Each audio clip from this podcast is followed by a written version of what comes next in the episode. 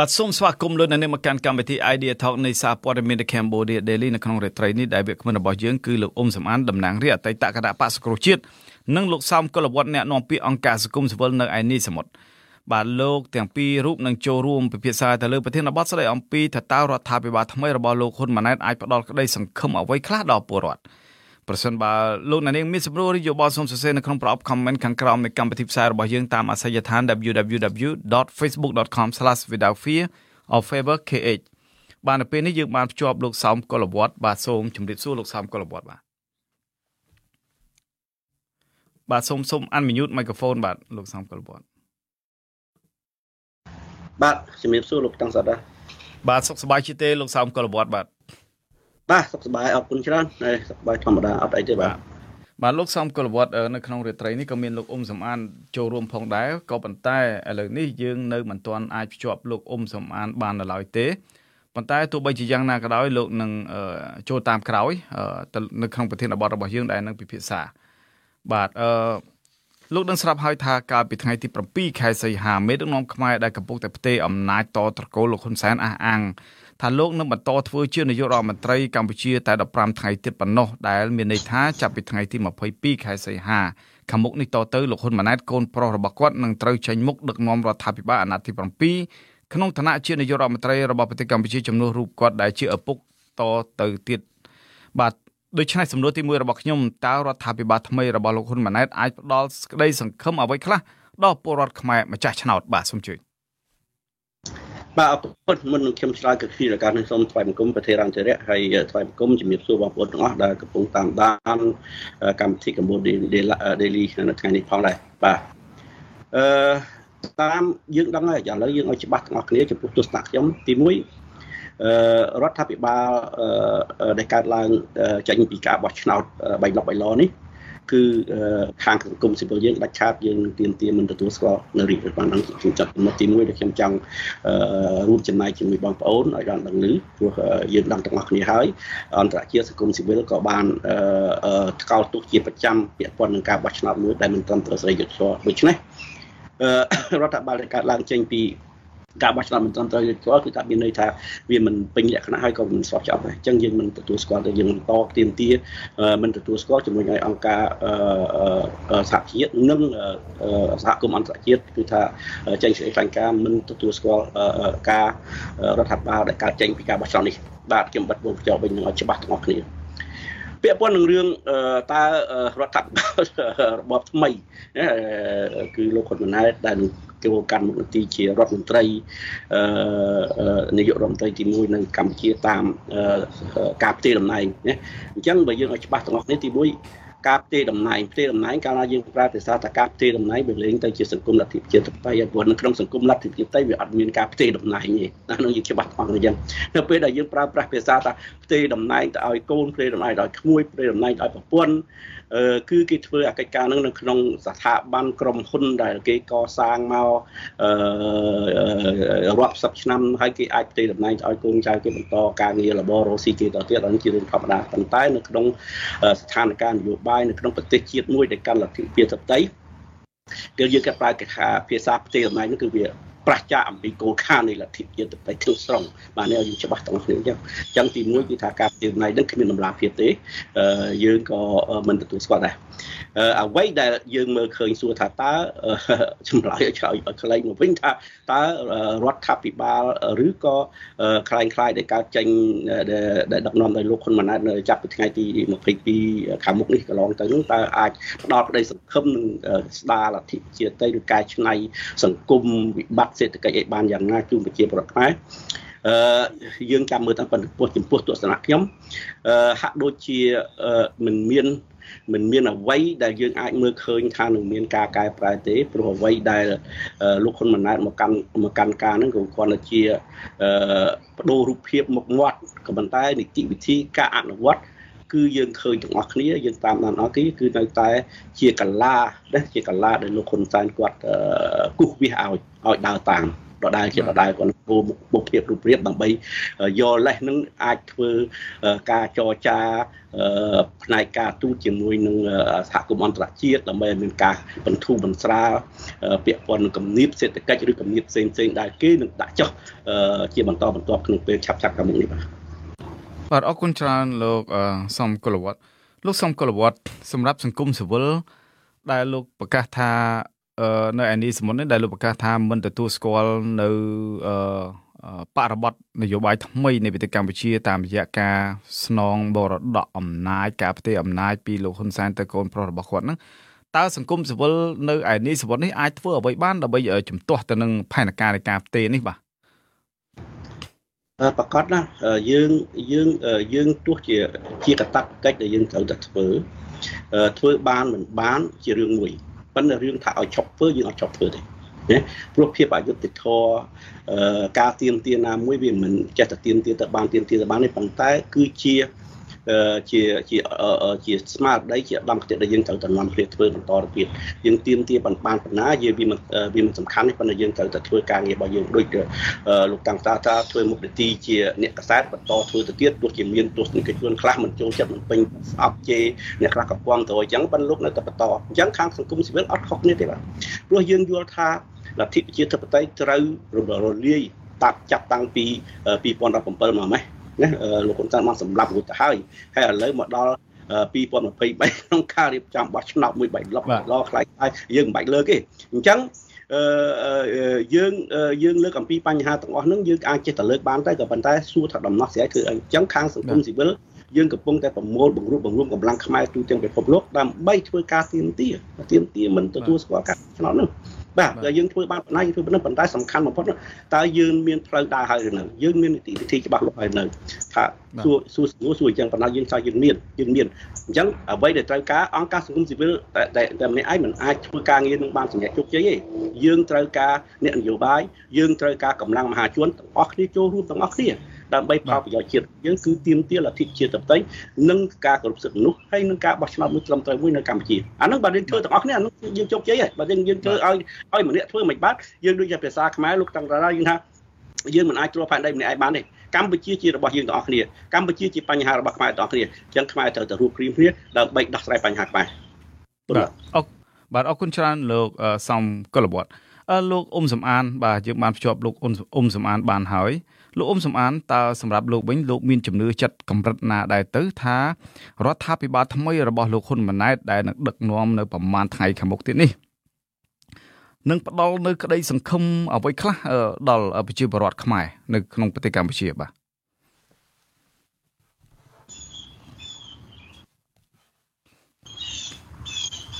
លោកអ៊ុំសំអានខ្ញុំអត់ឮសូរ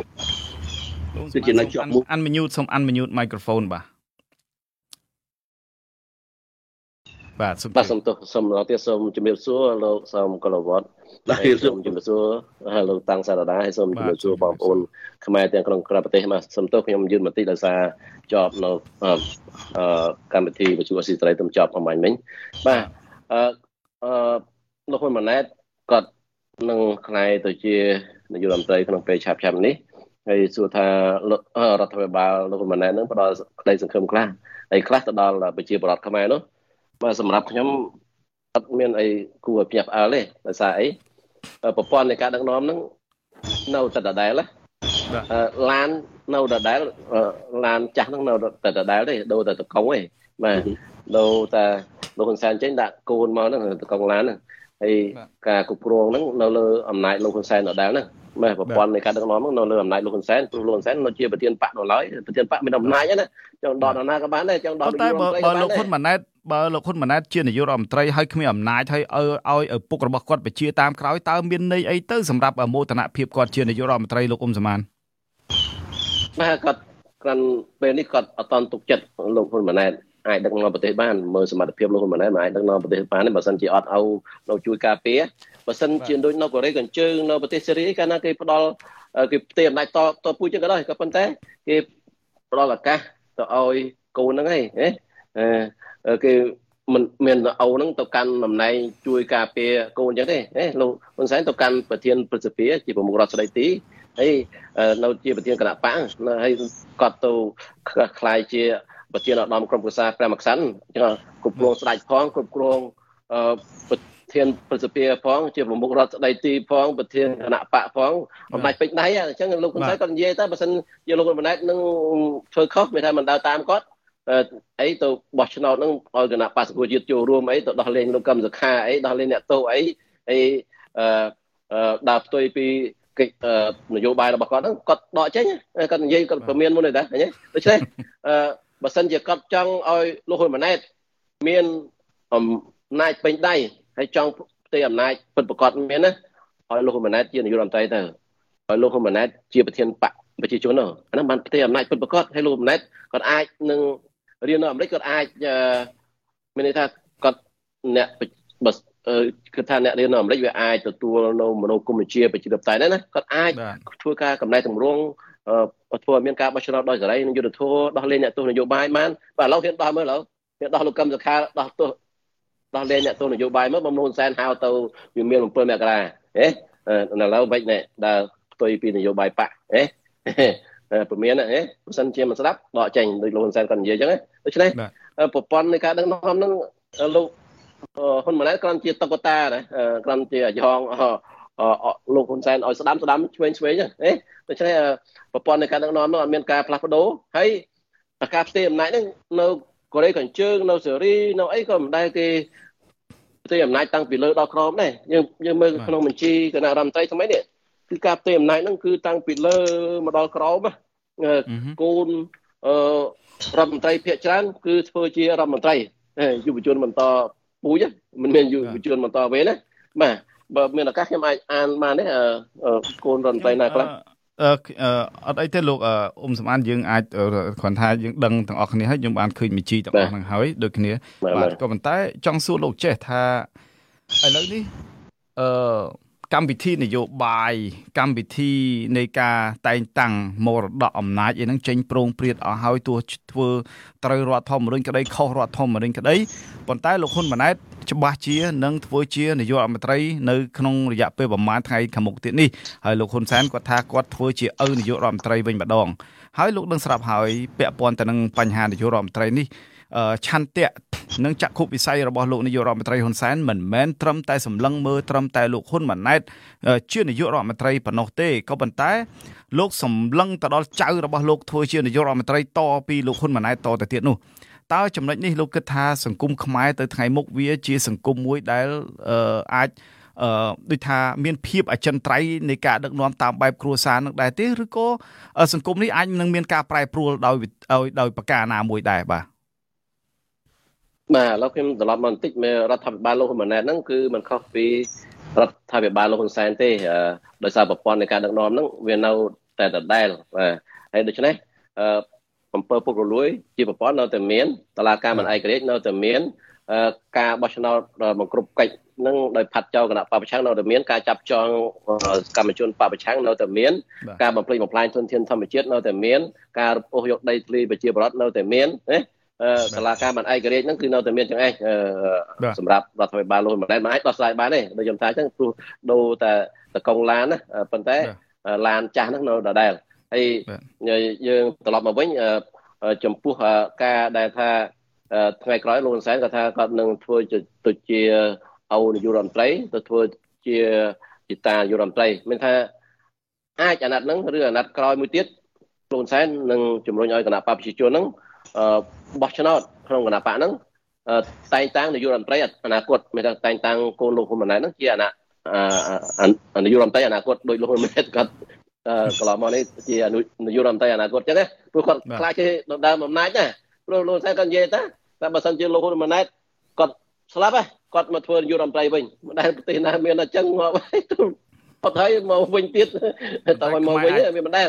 បាទបន្តែខ្មែរអាចធ្វើបាននេះតាមពាក្យស្លោកដែលលោកហ៊ុនសែនតែងតែប្រើបាទបាទត្រឹមតែវាវាដោយសារតំណែងនាយករដ្ឋមន្ត្រីហ្នឹងសម្រាប់តកុំគ្រួសារហ៊ុនណាសម្រាប់តាលោកហ៊ុនម៉ាណែតហើយនិងលោកហ៊ុនសែននេះក្រៅពីហ្នឹងអាណាធ្វើមិនបានទេបាទលោកសខេងធ្វើមិនបានលោកសាយឈុំលោកទៀបាញ់អាណាធ្វើមិនបានទេកូនលោកសខេងកូនលោកទៀបាញ់ធ្វើអត់បានទេបើគាត់បើលោកហ៊ុនម៉ាណែតគាត់ស្លាប់បើសិនជាគាត់ទុកចិត្តទីក្នុងគាត់ណាហើយលោកសខេងធ្វើទៅ ឲ្យកូនលោកសខេងធ្វើទៅហ៎រឿងអីគាត់មកធ្វើយុរដ្ឋមន្ត្រីវិញតែដើមតំណែងហ្នឹងគឺថាតំណែងហ្នឹងជារបស់តកូលហ៊ុនវិញមែនឆ្ងល់ដែរណាអាហ្នឹងហ៎បាទបាទដូច្នេះមានន័យថាទៅពេលអនាគតហ្នឹងអឺប្រកាសជាដូចនៅកូរ៉េខាងជើងឯងទេអំណាចពីឲ្យទៅដល់កូនកូនទៅដល់ចៅហ៎អាហ្នឹងអាហ្នឹងឃើញចឹងឯងហើយប៉ុន្តែកូរ៉េខាងជើងយ៉ាងណាល្អជាងកម្ពុជានៅប្រទេសសេរីក៏ល្អជាងកម្ពុជាដែរគេផ្ទេរអំណាចតាមថ្នាក់លើទេប៉ុន្តែមានផ្ទេរអំណាចពី លើដល់ក្រោមតាមយើងមើលដឹងហើយបញ្ជីរបស់ដែលបែកធ្លេហ្នឹងគណៈរដ្ឋមន្ត្រីថ្មីហ្នឹងសិតជាកូនរបស់រដ្ឋមន្ត្រីមុនហ្នឹងបាទយុវជនបន្តពូជមិនមានជាយុវជនបន្តពេលណាហើយសូម្បីតែនៅប្រទេសស្រីលង្កាក៏មិនអក្រក់អក្រៃពេកចឹងដែរស្រីលង្កាបងជាប្រធានាធិបតីកូនជាសំទោសប្អូនជាជានាយករដ្ឋមន្ត្រីហើយតាមក្រសួងមួយមួយហ្នឹងមានកូនរបស់អឺ ដែលជាកូននាយករដ្ឋមន្ត្រីហ្នឹងកាន់តាមក្រសួងមួយមួយទៀតក៏ប៉ុន្តែអត់មានការផ្ទេរអំណាចពីលើដល់ក្រោមអញ្ចឹងទេរដ្ឋមន្ត្រីមួយមួយហ្នឹងទៅដល់ក្រោមហ្នឹងអត់មានជាកូនរបស់អ្នកធំទេវាយ៉ាងណាក៏កាន់បើបពុនិយមកុំគូសានិយមមែនប៉ុន្តែវាកាន់បើជាងស្រុកខ្មែរដែរញ៉េខ្ញុំមើលថាប្រព័ន្ធដឹកនាំស្រុកខ្មែរនេះអក្រក់អក្រៃមែនទៀតតាំងពីលើដល់ក្រោមសិតគូអ្នកធំអញ្ចឹងអ្នកដែលខំរៀនអ្នកមានសមត្ថភាពមានជំនាញហ្នឹងទៅធ្វើស្រែឬគឺគូនចៅគេទៅស្ពាយកបោបឲ្យគេទៅយូកបោបឲ្យគេទៅនេះ ដូច្នេះយើងមានថាអត់ដល់តម្លៃគូអ្នកស្រែអ្នកដែលគ្មានខ្សែខ្នងគ្មានឲ្យជាអ្នកធំហ្នឹងហ៎អត់ដល់តម្លៃអ្នកដែលខំរៀនសូត្រទៅរៀនពីក្រៅប្រទេសមកទៅភ្ជួរស្រែឬក៏អត់មានការងារធ្វើទៅត្រឹមតែកូនចៅគេបាទក្រុមគ្រួសារនិយមបពុនិយមអញ្ចឹងគឺអត់ដែលមាននៅលើពិភពលោកនេះបាទបាទអរគុណច្រើនលោកអ៊ុំសមានអឺលោកសំកុលវត្តលោកសំកុលវត្តតើលោកគិតថាឬក៏រំពឹងថា រដ្ឋាភិបាលថ្មីរបស់លោកហ៊ុនម៉ាណែតអាចកសាងនៅទំនាក់ទំនងជាមួយនឹងប្រទេសជាមួយនឹងប្រទេសដែលប្រចាំលោកប្រទេសប្រជាធិបតេយ្យប្រទេសលោកសេរីដើម្បីទទួលបានប្រយោជន៍ផ្សេងផ្សេងធំធំសម្រាប់ប្រជាជាតិខ្មែរដែលកំពុងតែរងនឹងការឈឺចាប់រងនឹងការលំបាកលំបិននៃការរស់នៅដោយលោកដឹងស្រាប់ហើយសេដ្ឋកិច្ចរបស់ខ្មែរសប្តាហ៍នេះប្រជាពលរដ្ឋស្រែកធ្ងោជុំទឹះ បាទដែលពួកគាត់នឹងបាត់បង់នៅការងារសាំងក៏ឡើងថ្លៃម្ហូបអាហារក៏ឡើងថ្លៃរីឯរោងចក្រវិញហ្នឹងក៏បិទទ្វារជាបន្តបន្ទាប់ដោយសារតែប្រព័ន្ធ GSP របស់អាមេរិកប្រព័ន្ធ EBA របស់អឺរ៉ុបហ្នឹងត្រូវបានគេកាត់ផ្ដាច់អីជាដើមហ្នឹងតើចំណុចនេះលោកគិតថារដ្ឋាភិបាលរបស់លោកហ៊ុនម៉ាណែតថ្មីអឺលោករំពឹងថាអាចនឹងកសាងទំនុកទំនុកទុកចិត្តការជឿជាក់ ការកសាងនៅទំនាក់ទំនងល្អជាមួយនឹងប្រទេសប្រជាធិបតេយ្យជឿនលឿនដែរទេបាទលោកសំកុលវត្តបាទអរគុណលោកសង្សាដាបាទបាទខ្ញុំជាការនេះជំរាបសួរលោកអង្គបានតែព្រោះមិញបានជំរាបសួរណាបាទជំរាបសួរជួបគ្នា last time វា2018ឥឡូវយើង3 4ឆ្នាំហើយបានជួបគ្នាទេអឺបាទពាក្យព័ន្ធនឹងចំណុចហ្នឹងក៏ខ្ញុំខ្ញុំគាំទ្រលោកលោកអ៊ុំស្មានដែលនិយាយថាឡាននៅដដែលទេប៉ុន្តែគាត់ដូរតកង់ណាបាទគាត់ដូរតកង់ ប៉ុន្តែអ្វីដែលខ្ញុំខ្ញុំចង់មើលមួយជ្រុងទៀតដោយលោកតាំងដល់លើកឡើងថាតើលោកគាត់មិនអាចនឹងអាចមានលទ្ធភាពទៅធ្វើកិច្ចការទូតដើម្បីកាត់បន្ថយបទុបន្ថយគំនាប ព្រោះអត្តគំនាបអន្តរជាតិហ្នឹងគឺថា100%ហើយបងប្អូនណាគឺប្រកាសជាមកដល់ហើយណាអត់ជៀសផុតទេព្រោះអីសេចក្តីថ្លែងការណ៍របស់គេបន្តបន្តមុនការបោះឆ្នោតហ្នឹងគេទឿនក្រើនរំលឹកហ្នឹងច្រើនលើកច្រើនសាររាប់ជាងមួយឆ្នាំពីរឆ្នាំហើយអង្គការសង្គមស៊ីវិលយើងក៏បានជំរុញឲ្យរហូតដល់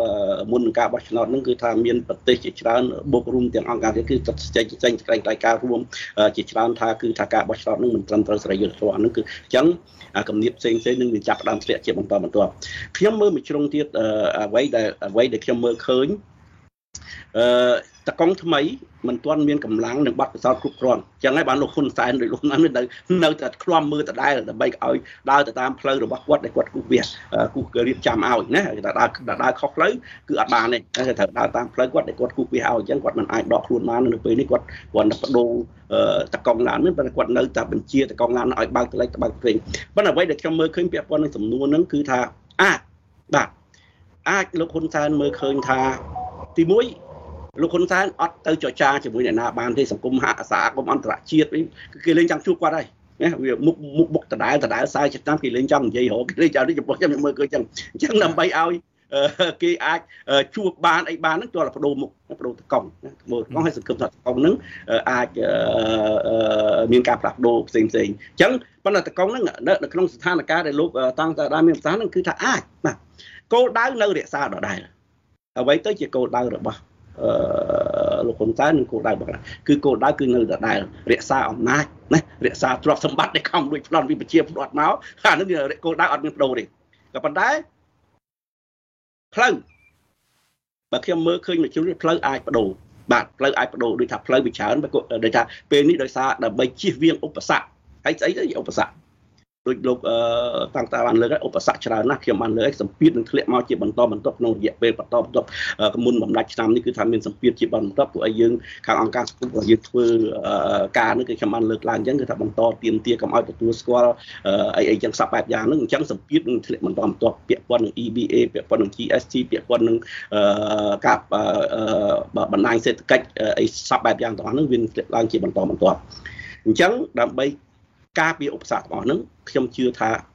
អឺលោកហ៊ុនសែននឹងជំរុញគូសផ្លូវមួយទៀតឲ្យលោកម៉ាណែតដើរដោយសារដើរវៀងតិចទៅណាខ្ញុំមិនហ៊ានសន្និដ្ឋានថារហូតទៅដល់បើកលំហប្រជាធិបតេយ្យនឹងទលំទលាយទេប៉ុន្តែខ្ញុំជឿថានឹងមានការបន្ធូរបន្ថយច្រើននឹងមានការបន្ធូរបន្ថយច្រើនអានេះជាជាទស្សនៈរបស់ខ្ញុំខ្ញុំមើលឃើញនឹងមានការបន្ទូចគ្រាន់តែថាកឡៅកគេនៅដាក់ដដែល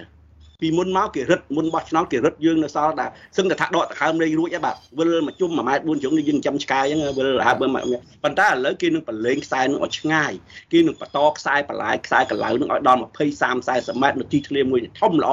ល្មម្នាក់ជាប្រទេសរដ្ឋអូយសบายចិត្តណាអូសบายចិត្តអូបានមានបាត់ប្រានរត់លេងសบายចង់បញ្ចប់ទៅ2ឆ្នាំក្រោយមកនៅពេលដែលគេទទួលផលនៅក្នុងការដោះស្រាយបញ្ហាសេដ្ឋកិច្ចអីអីជាបទុបថយជាមួយសហគមន៍អន្តរជាតិហើយពេលគេតម្រូវការចាំបាច់គេទាញខ្សែវិញយើងនៅតែជាប់អកដដែលនេះជាអ្វីដែលខ្ញុំឃើញជាយុទ្ធសាស្ត្រមួយដែលខ្ញុំមើលថាអាចជាផ្លូវមួយដែលលោកអនុហ៊ុនសានអាចប្រើប្រាស់ដោយសារយើងឃើញថាភ្លាមភ្លាមនេះគាត់នឹងចាប់ការបោះឆ្នោតពេលក្រោយពីគាត់និយាយថា មួយឆ្នាំពីរឆ្នាំទៀតគាត់ប្រកាសឲ្យលោកម៉ាណែតរៀបចំ ឡើងជារដ្ឋមន្ត្រីហើយលោកលោកសំណានេះគឺថារៀបចំគណៈរដ្ឋមន្ត្រីដោយខ្លួនគាត់មិនមែនលោកបណ្ណាឈ្នះរៀបចំនេះគាត់រៀបចំឲ្យបដ ாய் បាទរៀបចំឲ្យបដ ாய் ដើម្បីថាការពារស្ថិរភាពអំណាចផ្ទៃក្នុងអានឹងយើងដឹងទាំងអស់គ្នាបើឲ្យតែកូនអញអត់ឲ្យកូនគេវាអាចមានបញ្ហាផ្ទៃក្នុងអញ្ចឹងត្រូវចែករំលែកចែកគ្នារស់ចែកគ្នាមានចែកគ្នាបានអំណាចទាំងអស់ហ្នឹងដើម្បីថែសារព្រោះទាំងអស់គ្នាយើងដឹងនៅក្នុងជួរថ្នាក់ដឹកនាំនៅក្នុងគណៈបព្វវិទ្យាកម្ពុជាកម្ពុជានឹងសិតតែមានខ្លាយទៅជាមហាសេដ្ឋីគ្រប់គ្រប់គ្នាអស់ហើយអានឹងយើងចឹងច្បាស់អញ្ចឹងយើងមិនអាចមានតែយើងលោកហ៊ុនតានគាត់ឆ្លៀសវិញត្រូវតែចែកអំណាចឲ្យគេដើម្បីទប់ស្កាត់បញ្ហារង្គោះរង្គើផ្ទៃក្នុងបាទខ្ញុំយល់ឃើញបាទប៉ុន្តែលោកសោមកុលវត្តតើអាចរកវិធីដោះស្រាយបានទេសម្រាប់រដ្ឋាភិបាលថ្មីរបស់លោកហ៊ុនម៉ាណែតពាក់ព័ន្ធទៅនឹងសម្ពាធឬក៏ថ្មទាំងផ្ទាំងទាំងផ្ទាំងដែលធ្លាក់ទៅលើរដ្ឋាភិបាលថ្មីរបស់គាត់នេះបាទតើគាត់អាចរកវិធីដោះស្រាយបែបណាបាទបាទខ្ញុំជឿថាបាទគាត់មានវិធីរបស់គាត់ កុំភ្លេចថាកម្ពុជាជាមកដល់ពេលនេះក៏ក៏ជាជាប្រទេសមួយដែលអឺទទួលស្គាល់ថាជាប្រទេសឯករាជ្យប្រទេសមានបូរណភាពក្រៅពីកិច្ចព្រមព្រៀងទីក្រុងប៉ារីមកអីចឹងទៅណាអានឹងយើងយើងដឹងគាត់នៅតែមានអឺនៅមាននៅមានសម្លេងទៅចរចាទៅនិយាយជាមួយអ្វីដែលខ្ញុំមើលឃើញដែលដែលដែលលោកហ៊ុនម៉ាណែតដាច់ខាតមិនអាច ទទួលយកបានណាយើងគឺការរៀបចំបោះឆ្នោតមួយថ្មីដែលយើងប្រងទៀមទៀតថាត្រូវរៀបចំបោះឆ្នោតសារឡើងវិញឆាការបោះឆ្នោតឆ្នាំ2023នឹងចោលរៀបចំការបោះឆ្នោតឆ្នោតឡើងវិញដើម្បីឲ្យប្រជាពលរដ្ឋខ្មែរនឹងបញ្ចេញឆន្ទៈឲ្យច្បាស់លាស់អីហ្នឹងខ្ញុំជឿថាចំណុចហ្នឹងគឺថាលោកហ៊ុនសែនគណៈបព្វជិតដាច់ខាតគឺមិនធ្វើទេប៉ុន្តែការបន្ធូរបន្ថយស្ថានភាពផ្សេងផ្សេង ដោយលោកកុំតានលើកថាអាចឲ្យបទូស្រាលទោសលោកកឹមសុខាឬក៏ឈានដល់ការដោះលែងលោកកឹមសុខាដោះលែងសកម្មជនបរិស្ថានសកម្មជនសកម្មជនដែលនយោបាយដែលនៅក្នុងពន្ធនាគារដោះលែងកញ្ញាសេងសេរីឬក៏ឲ្យអ្នកកសែតដោយលោកតាំងសាដាឬក៏អាស៊ីសេរីឬក៏ VOS ចូលត្រឡប់ទៅស្រុកខ្មែរវិញខ្ញុំថាអាចមានកម្រិតមួយដែលនឹងបើកលំហនឹងបានក្នុងរយៈពេលទៅខាងមុខពេលដែលលោកហ៊ុនម៉ាណែត ឡើងកាន់កាប់នឹងគឺថាគាត់ជាការបន្ធូរដូចខ្ញុំនិយាយគាត់តែបន្លាយខ្សែវែងបន្តិចអញ្ចឹងខ្ញុំរំលឹកដល់ថ្នាក់ដឹកនាំអ្នកនយោបាយអ្នកជាធិបតីកំភ្លេចខ្លួនបាទគាត់តែខ្សែនឹងគេបលែងឲ្យវែងឯងអានេះតាមទស្សនៈរបស់ខ្ញុំប៉ុន្តែយើងនៅតែជាប់កកដដែលចង្វាក់នៅក្នុងកយើងដដែលទេបាទអានឹងជាការពិតបាទខ្ញុំខ្ញុំខ្ញុំមានទស្សនៈប៉ុណ្្នឹងអ្វីដែលខ្ញុំមើលឃើញបាទបាទអរគុណច្រើនលោកសំកលវត្តលោកអ៊ុំសំអានដោយលោកដឹងស្រាប់ហើយថាក្រៅពីការបដិប្រព័ន្ធអនុគ្រោះពន្ធ ប្រសិនបើអាមេរិកធ្វើការសម្រេចដាក់ទណ្ឌកម្មដោយការបង្កកទ្រព្យសម្បត្តិបិទទឹកតការរបស់មន្ត្រីរដ្ឋាភិបាលថ្មីរបស់លោកហ៊ុនម៉ាណែតតើអ្វីទៅជាក្តីសង្ឃឹមសម្រាប់រដ្ឋាភិបាលមួយនេះក្នុងការបោះជំហានទៅមុខទាំង EBA ក៏អត់ GSP ក៏អត់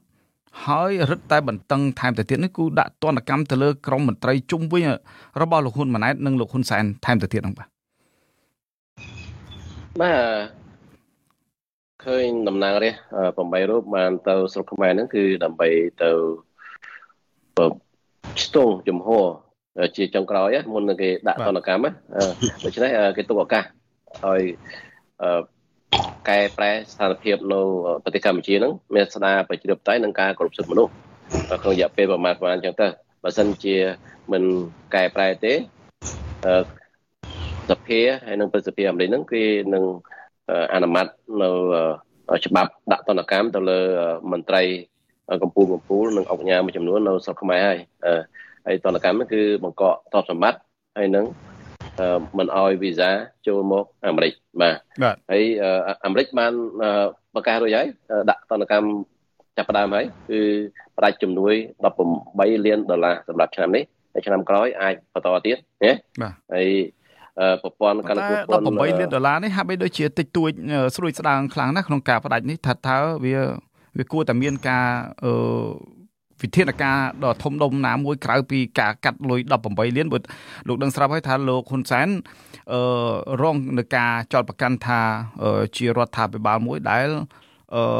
រកស៊ីជាមួយចិនចង់បានលុយចិនប្រមាណក៏បានយកមកធ្វើការ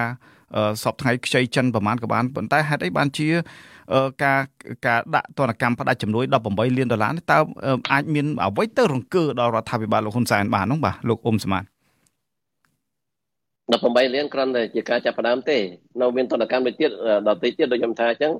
សភានិងប្រសិទ្ធភាពគេអាចអនុម័តច្បាប់ដើម្បីដាក់ទណ្ឌកម្មទៅលើមេដឹកនាំហ្នឹងហើយប្រព័ន្ធការអនុគ្រោះពន្ធ GSP នេះសំខាន់បំផុតណាគឺ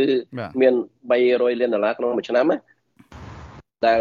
នាំតំណែងមកអាមេរិកហ្នឹង មានសម្ភារបំពាក់ស្បែកជើងជាដើមហ្នឹងគឺអត់បងពួនឃើញទេអាហ្នឹងសំខាន់ឃើញទេហើយអាមេរិកនឹងនឹងមិនផ្ដល់ឲ្យវិញបើសិនជាកម្ពុជាមិនងាកទៅផ្លូវប្រជាធិបតេយ្យហ៎ហើយទោះបីកម្ពុជានឹងស្នើថ្មីថ្មីនេះសូមប្រព័ន្ធការគ្រោះពន្ធទូទៅ GSP មកវិញក៏ដោយបើសិនជាយើងមិនគ្រប់សិទ្ធិមនុស្ស មិនស្ដារប្រជាធិបតេយ្យគេមិនអោយបើសិនតែយើងបោះឆ្នោតឲ្យត្រឹមត្រូវទៅមានគណៈបព្វប្រឆាំងចូលរួមទៅដល់លេងអ្នកទស្សនយោបាយទៅ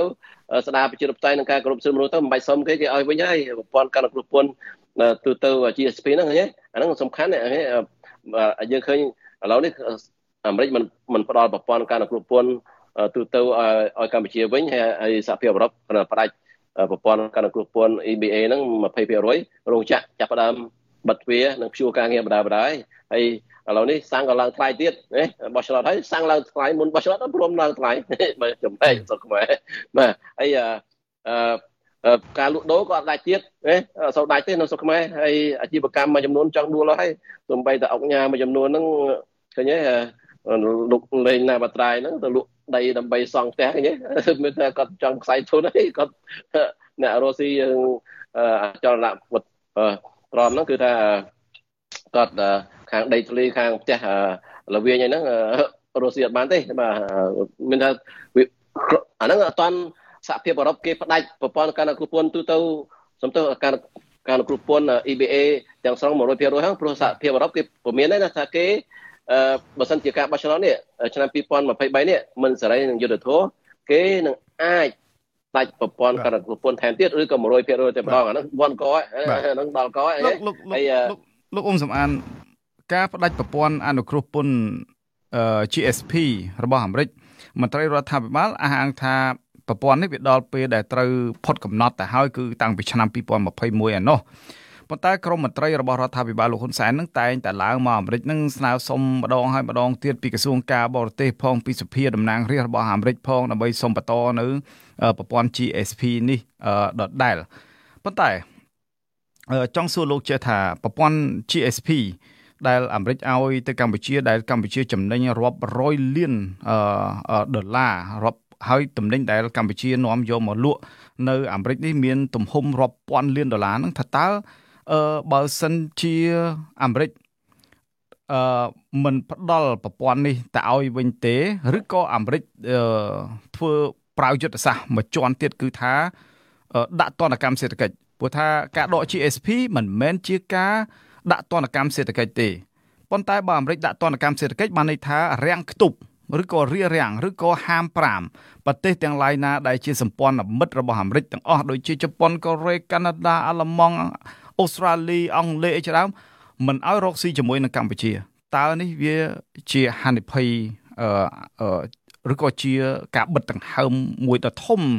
សម្រាប់រដ្ឋាភិបាលរបស់លោកហ៊ុនម៉ាណែតទៅថ្ងៃក្រោយដែរទេបាទនេះនេះអាចជាសេណារីយ៉ូចុងក្រោយចុងក្រោយរបស់មហាអំណាចដែលនឹងអាចលេងទៅដល់ប្រទេសកម្ពុជាដែរទេបាទលោកអ៊ុំសមានបាទបើនិយាយមិនស្ដាប់គេអាចដែរដូចនៅប្រទេសរុស្ស៊ីហ្នឹងខ្លាំងខ្លាំងមហាអំណាចមួយដែរឃើញទេមានប្រេងមានអីប៉ុន្តែដល់អាមេរិកដាក់តនកម្មខ្លាំងចង់វ៉ាន់កដែរណាហើយប្រទេសកម្ពុជាទួយមួយ បាទប៉ុន្តែថារុស្ស៊ីទៅវាឈ្លានពានអ៊ុយក្រែនហើយបញ្ហាសង្គ្រាមនៅអ៊ុយក្រែនវាយប្រទេសអ៊ុយក្រែនដែលធ្វើឲ្យប្រទេសមហាអំណាចជាច្រើននឹងដាក់ទណ្ឌកម្មសេដ្ឋកិច្ចចុះកម្ពុជាមានសង្គ្រាមមកពីណាហេតុអីបានត្រូវដាក់ទណ្ឌកម្មសេដ្ឋកិច្ចដែរលោកអ៊ុំសមានតើមានសង្គ្រាមក៏ប៉ុន្តែទី1កម្ពុជាបោះឆ្នោតคล้ายคล้ายមានការរំលោភសិទ្ធិមនុស្សហើយបំផ្លាញប្រជាធិបតេយ្យហើយទី2ឲ្យចិនសាងសង់មូលដ្ឋានយោធា នៅសមុទ្ររៀមអាមេរិកកំពុងខឹងណាសហគមន៍អន្តរជាតិប្រទេសលោកសេរីកំពុងខឹង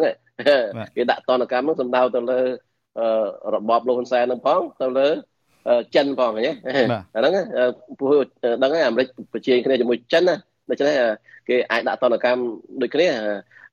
គាត់អាមេរិកគឺប្រឆាំងជាមួយរុស្ស៊ីដោយសារមហាអំណាច ដូចគ្នាហើយនឹងការឈ្លានពាននៅអ៊ុយក្រែនក៏ប៉ុន្តែនៅស្រុកខ្មែរគឺអាមេរិកប្រជាជាមួយចិនណាមិនប្រជាជាមួយកម្ពុជាប្រជាជាមួយចិនហើយចិនមានអធិបុលមកលើរដ្ឋាភិបាលលន់សែនហើយសាងសង់មូលដ្ឋានយោធានៅសម្បរៀមដូច្នេះគេអាចនឹងដាក់តនកម្មធ្ងន់ធ្ងរគឺកម្ពុជាតរខ្យល់ប៉ុន្តែទាំងអស់នេះវាសុទ្ធតែជាសិទ្ធិនិងជាកតបកិច្ចឬក៏ជាអំណាចនៃអធិបតេយ្យភាពរបស់រដ្ឋាភិបាលមួយនៃប្រទេសមួយមិនចឹងឯលោកអ៊ុំសំអានក៏ប៉ុន្តែតើ តើការដែលអាចឲ្យប្រទេសលោកសេរីដាក់ទណ្ឌកម្មសេដ្ឋកិច្ចមិនមែនដក EBA ហៅដាក់ទណ្ឌកម្មសេដ្ឋកិច្ចបានន័យថាបិទក្រាំងខ្ទប់ទាំងអស់ហ្មងមិនឲ្យរកស៊ីជាមួយអាហ្នឹងហៅថាទណ្ឌកម្មសេដ្ឋកិច្ចដូច្នេះបើសិនជាប្រទេសទាំងអស់នោះបិទទណ្ឌកម្មដាក់ទណ្ឌកម្មសេដ្ឋកិច្ច ដោយសារតែកម្ពុជារំលោភទៅលើកិច្ចព្រមព្រៀងក្រុងប៉ារីសឬក៏នឹងរំលោភទៅលើរដ្ឋធម្មនុញ្ញរបស់ប្រទេសនឹងធនធ្ងរពេកដែរទេលោកអ៊ុំសមានព្រោះថាកិច្ចព្រមព្រៀងក្រុងប៉ារីសក៏មានការចុះហត្ថលេខាហើយមានសុពលភាពបន្ទន់នឹងសពថ្ងៃនេះដែលមានប្រទេសចំនួន18ចូលរួមក្នុងការចុះហត្ថលេខារួមទាំងអាមេរិកកាណាដាអាល្លឺម៉ង់រុស្ស៊ីរួមទាំងវៀតណាមចិនអីជាដើមផងនោះបាទលោកអ៊ុំសមានបាទត្រឹមត្រូវហើយ ប្រទេសហត្ថលេខីនៃកិច្ចព្រមព្រៀងសន្តិភាពទីក្រុងប៉ារីសឆ្នាំ1691ហ្នឹងហើយអាមេរិកមានជាប្រទេសហត្ថលេខីផងដែរហ្នឹងដោយសារក្នុងកិច្ចព្រមព្រៀងហ្នឹងគឺគេតម្រូវឲ្យកម្ពុជានឹងគោរពសិទ្ធិមនុស្សហើយនឹងគោរពទៅតាមមេគាប្រជាធិបតេយ្យហើយដល់យើងបំផ្លាញប្រជាធិបតេយ្យយើងរំលោភសិទ្ធិមនុស្សដូច្នេះគេអាចប្រើ កិច្ចព្រមព្រៀងសន្តិភាពទីក្រុងប៉ារីសឆ្នាំ1991ហ្នឹងដើម្បីដាក់ទណ្ឌកម្មទៅកម្ពុជាហើយកម្ពុជាបានរំលោភរដ្ឋធម្មនុញ្ញរបស់ខ្លួនដែលរដ្ឋធម្មនុញ្ញហ្នឹងបានចែងថារបបប្រជាធិបតេយ្យសេរីភូប៉ាហើយដល់យើងឥឡូវមានបកតែមួយហ្នឹងបកហ៊ុនសែនហ្នឹងគណៈបកដទៃទៀតហ្នឹងគណៈបកយ៉ងគណៈបកទូចតាយមួយចំនួនមិនយ៉ងមែនប៉ុន្តែมันអាចជាគូប្រគួតវិជាជាមួយគណៈបកប្រជាជនហ្នឹងឥឡូវនេះ យើងងាកទៅដោយទស្សវត្សទី80ណាកាសម័យរដ្ឋកម្ពុជាសម័យសាធារណរដ្ឋប្រជាមានិតកម្ពុជាហើយព្រោះការបោះឆ្នោតខ្លាំងខ្លាយអញ្ចឹងដែលអ៊ុនតាក់ដែលគេរៀបចំការបោះឆ្នោតឆ្នាំ93ហ្នឹងអស់ចំណាយលុយអស់2000លានដុល្លារហ្នឹងគឺទុកជាអាសាបងហើយព្រោះលោកហ៊ុនសែនគាត់បំផ្លាញហើយតាមរយៈអឺការរំលាយគណៈបក្សសង្គ្រោះជាតិឆ្នាំ2017ហើយនឹងហាងមិនអោយភ្លើងទៀនចូលរួមការបោះឆ្នោតណាដូច្នេះតនកម្មនឹងមកទៀតហើយលមុន ប៉ុន្តែប៉ុន្តែលោកហ៊ុនសែនធ្លាប់និយាយចេះលោកអ៊ុំសមានលោកហ៊ុនសែនធ្លាប់និយាយចេះបើសិនជាកម្ពុជារងនៅទណ្ឌកម្មសេដ្ឋកិច្ចផងយ៉ាងហោចគាត់មាននាឡិកាដៃលក់មួយចាយដែរអឺសម្រាប់ប្រជាពលរដ្ឋខ្មែរលោកចង់សម្ដៅថាបើរកស៊ីមិនបានទេលក់ទ្រព្យសម្បត្តិរបស់ខ្លួនចាយខ្លះទៅតើនេះជាការទទួលខុសត្រូវតើនេះគឺជាការលើកឡើងបែបនេះវាអាចនឹង បន្ថយនៅទណ្ឌកម្មធ្វើឲ្យមហាអំណាចហ្នឹងគេគិតគូរអំពីជោគវាសនារបស់ប្រជាជនខ្មែរដែរទេបើសិនជាដាក់ទណ្ឌកម្មសេដ្ឋកិច្ចទៅបាទលោកអ៊ុំស្វានគេគិតពីប្រជាប្រដ្ឋខ្មែរហើយគេមិនមានថាមិនគិតនោះទេក៏ប៉ុន្តែគេយល់ថាមេដឹកនាំដៃការបើសិនជាមិនដាក់តនកម្មទេមិនអាចងាកមកផ្លូវប្រជាធិបតេយ្យទេគេទៅត្រូវដាក់តនកម្មដូចនៅកូរ៉េកញ្ជើងដូចនៅមេដឹកនាំផ្ដាច់ការនៅភូមិអីចឹងទៅឃើញគេមិនចង់អឺ ធ្វើបាបទៅដល់ប្រជាពលរដ្ឋខ្មែរទេទេប៉ុន្តែគេយល់ថាបើសិនជាអដាក់តនកម្មទៅលើរដ្ឋាភិបាលហ្នឹងរដ្ឋាភិបាលហ្នឹងកាន់តែបង្ក្រាបទៅលើក្រមប្រឆាំងដោយបើសិននៅភូមិបើគេមិនដាក់តនកម្មខ្លាំងនឹងសម្លាប់ប្រជាពលរដ្ឋខ្លួនឯងហ្នឹងក្រមប្រឆាំងហ្នឹងកាន់តែខ្លាំងឡើងឃើញទេដូច្នេះគេអត់មានជំរឿនទេអាហ្នឹងគេត្រូវដាក់តនកម្មចឹងឯងហើយលោកហ៊ុនសែនគាត់ជាមេដឹកនាំអាត្មានិយមគាត់ថា ផ្ដាច់ EBA ផ្ដាច់ទៅ GSP គេមិនអោយក៏អត់ទៅមានងាប់ហ៊ុនសែនហ្នឹងងាប់កម្មករមានរដ្ឋអញ្ចឹងមានមានមិនមានជាមេដឹកនាំអឺដែលឆ្លាញ់ប្រជាប្រដ្ឋទេអត់មាននឹងថាអាត្មានិយមនៅប្រទេសគេដទៃទៀតគេទម្លាក់ចោលបាត់ហើយមាននឹងអីអត់គិតផលប្រយោជន៍ប្រជាប្រដ្ឋអញ្ចឹងនោះហើយលមុនថាអី